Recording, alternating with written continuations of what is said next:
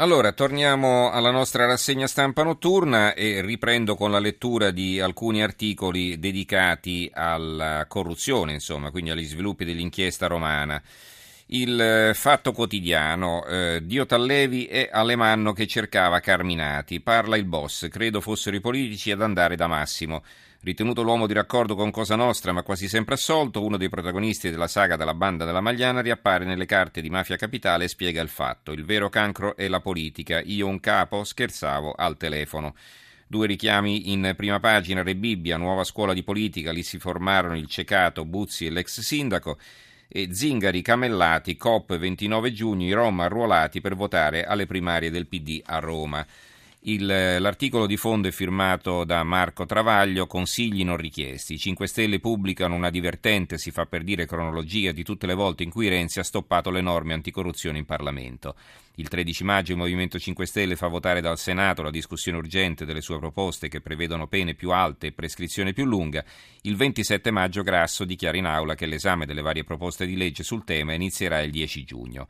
Ma a quel punto il Premier, per salvare il Nazareno, annuncia che ci penserà il governo con un decreto e le mazzette passano in cavalleria dinanzi alla urgente, alla decisiva urgenza di sfasciare la Costituzione. Il 12 giugno e il 7 agosto i pentastellati incontrano il ministro Orlando per chiedere una discutere subito le norme pronte in Parlamento. Nisba, per mesi il fronte PD, Lega, NCD, Forza Italia vota no, con la sola eccezione dell'isolatissimo capogruppo PD in Commissione Giustizia Felice Casson. Tutto vero. Come è vero che solo quando è saltato il cupolone di Mafia Capitale il Premier si è deciso ad annunciare per oggi forse il, decreto, il disegno di legge anticorruzione, ma l'emergenza è talmente drammatica che bisogna cogliere l'attimo e seguire Mao. Non importa se il gatto è nero o bianco purché acchiappi i topi.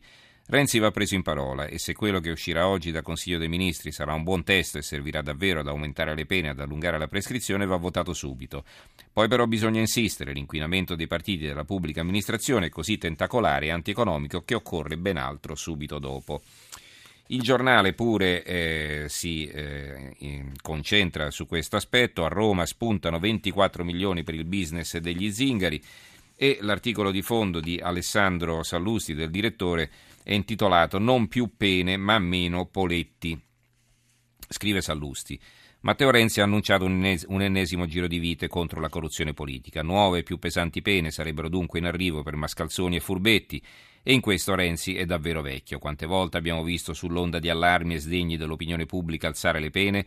Invece di applicare con rigore e velocità la giustizia, noi mettiamo mani ai codici e poi tutto resta come prima anche perché un ladro non ha mai avuto paura dei codici, altrimenti già oggi non ruberebbe. Fatta la legge trovato l'inganno, da noi purtroppo funziona così. Se poi aggiungiamo che la nostra magistratura non brilla per efficienza e imparzialità, ecco spiegato l'annuncio perché l'annuncio di Renzi non può preoccupare più di tanto i malintenzionati. Riformare la politica con il codice penale è pura utopia.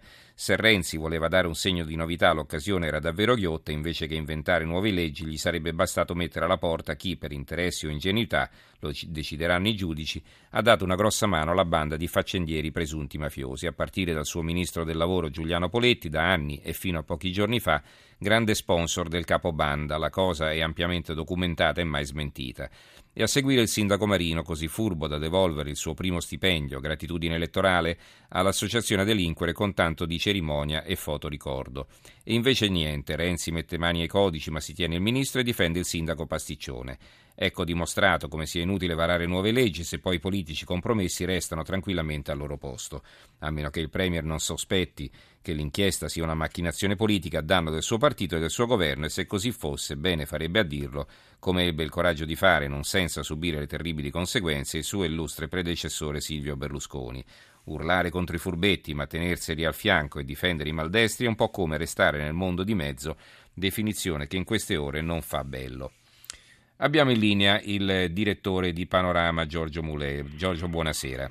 Buonasera a te, buonasera a tutti. Buonasera. Allora, la lettura dei commenti sulla corruzione cascano a puntino perché eh, la copertina di Panorama in edicola tra qualche ora è, riferita proprio a questo argomento. Criminal Coop, questo è la, eh, il titolo di prima pagina, ci risiamo, l'inchiesta sul Maraffare scoperchiata a Roma eh, prova, rivela l'ennesimo intreccio proibito tra cooperative rosse e affari sporchi, con l'evidente imbarazzo del partito di riferimento. Allora, Che cosa contiene questo numero di panorama riguardo all'argomento citato in copertina? Abbiamo fatto un lungo, articolato e approfondito discorso proprio riguardo al legame eh, storico tra le cooperative, tra quello che erano in origine le cooperative, cioè eh, sicuramente qualcosa di assolutamente positivo, dovevano essere un mezzo per aiutare i più poveri, i più deboli, coloro che non ce la facevano ad accedere ad alcuni eh, livelli di credito, il prestito sociale abbiamo visto come in realtà questa eh, realtà è degenerata. È degenerata rispetto a quello che non la cronaca, ma le sentenze ci hanno raccontato. Ce l'hanno raccontato nel 92, nel periodo di Mani Pulite, ce l'hanno confermato, ahimè, più là negli anni 90, ce lo dicono oggi con gli episodi accaduti a Milano, a Venezia, per l'Expo ancora nel 2014, a Roma, con quello che sta accadendo intorno a quello che è il business della misericordia sociale, cioè un, un atteggiamento nobile nei confronti dei rom, dei nomadi, degli immigrati, dei, dei detenuti, degli ex detenuti, che però viene eh, portato soltanto verso l'arricchimento eh, di, di, chi governa queste cooperative, che sono legate a doppia mandata con uh, la Lega delle Cooperative e con il partito di riferimento che è il PD, e quando Matteo Renzi, all'indomani dello scandalo del Mose, che disarcionò una giunta di sinistra, orgogliosamente di sinistra, o dopo l'Expo, chiese ai suoi militanti di salire i gradini della procura per andare a denunciare il malaffare, beh, non è successo nulla, perché i dirigenti del PD, gli assessori di Roma che si sono dimessi, eh, i, i, i componenti delle giunte in giro per l'Italia, l'Emilia, Beh, tutti questi dirigenti sono stati chiamati dalle procure a discolparsi, non, non c'è stata nessuna assunzione di responsabilità da parte del PD e fa specie, devo dire, che oggi, a distanza di sei mesi da quell'invito di Renzi, Matteo Orfini ripete la stessa cosa, cioè il commissario del commissario di Roma, perché bisogna ricordare che Marino fino a due settimane fa era un sindaco sfiduciato dal segretario e dal Presidente del Consiglio, tanto da essere stato affiancato a un commissario, bene, è stato nominato un commissario del commissario, che è Matteo Orfini, che oggi invita i suoi compagni di partito a denunciare ancora una volta il malaffare. Non se ne esce, non se ne esce perché mm-hmm. è tutto il sistema, questo sistema cooperativo, ahimè, pervaso da questa deviazione che ha creato il malaffare e quindi quello a cui oggi stiamo assistendo. Allora descrivici le altre inchieste, le, gli altri servizi più importanti che presentate su questo numero. Ma io dico, guarda, intanto c'è il Ministro dell'Economia, per Carlo Padoan, che ha scritto a Panorama una lunga e dettagliata risposta sulle nostre ultime due copertine. Una era dedicata a un imprenditore che denunciava di pagare l'85% di tasse e la seconda copertina della settimana scorsa era quella che ospitava il presidente di Confindustria, Giorgio Squinzi, che diceva Matteo il tempo è scaduto. Paduan risponde a queste due copertine e eh, replica rispetto a quello che secondo lui, secondo il governo, si sta facendo nei confronti delle imprese eh, e, dei, e, dei, cittadini.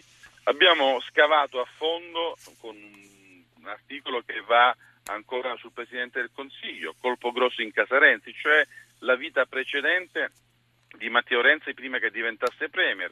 Abbiamo calcolato cioè quanto eh, rispetto alla società che lo aveva assunto, che era una società del padre, lui viene promosso da contratto a progetto a dirigente nel, in tre giorni, passa da uno stipendio di 550 euro al mese a, o quasi 5.000 euro al mese, va immediatamente in aspettativa perché è candidato alla provincia, viene eletto, bene, poi lui si dimette adesso da Presidente del Consiglio dopo una campagna di stampa, bene, abbiamo scoperto che ben 200.000 euro sono stati versati dallo Stato per i contributi del Presidente del Consiglio da lavoratore non pagato dalla sua impresa e vorremmo che su questo il Presidente del Consiglio ci dicesse qualcosa.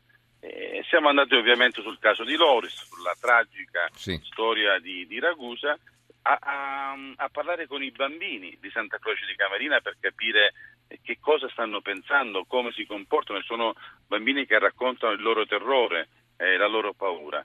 Ovviamente poi grande spazio viene dato ai temi internazionali, alla Gran Bretagna per esempio, per capire come questo Paese stia vivendo uno stato di grazia eh, sull'economia. C'è un'intervista al professor Giavazzi e poi ci occupiamo di temi eh, dire, che interessano gli italiani, per esempio la neve, perché in realtà il futuro della neve ci dice che un po' come le piogge, un po' come il maltempo, non nevica praticamente più, nevica pochissimo e questo ha dei problemi eh, che stravolgono il, il, ritmo delle montagne con conseguenze peraltro imprevedibili dal punto di vista economico. Allora siamo andati a vedere come si fronteggia il fiocco pazzo di questo inverno abbastanza strano.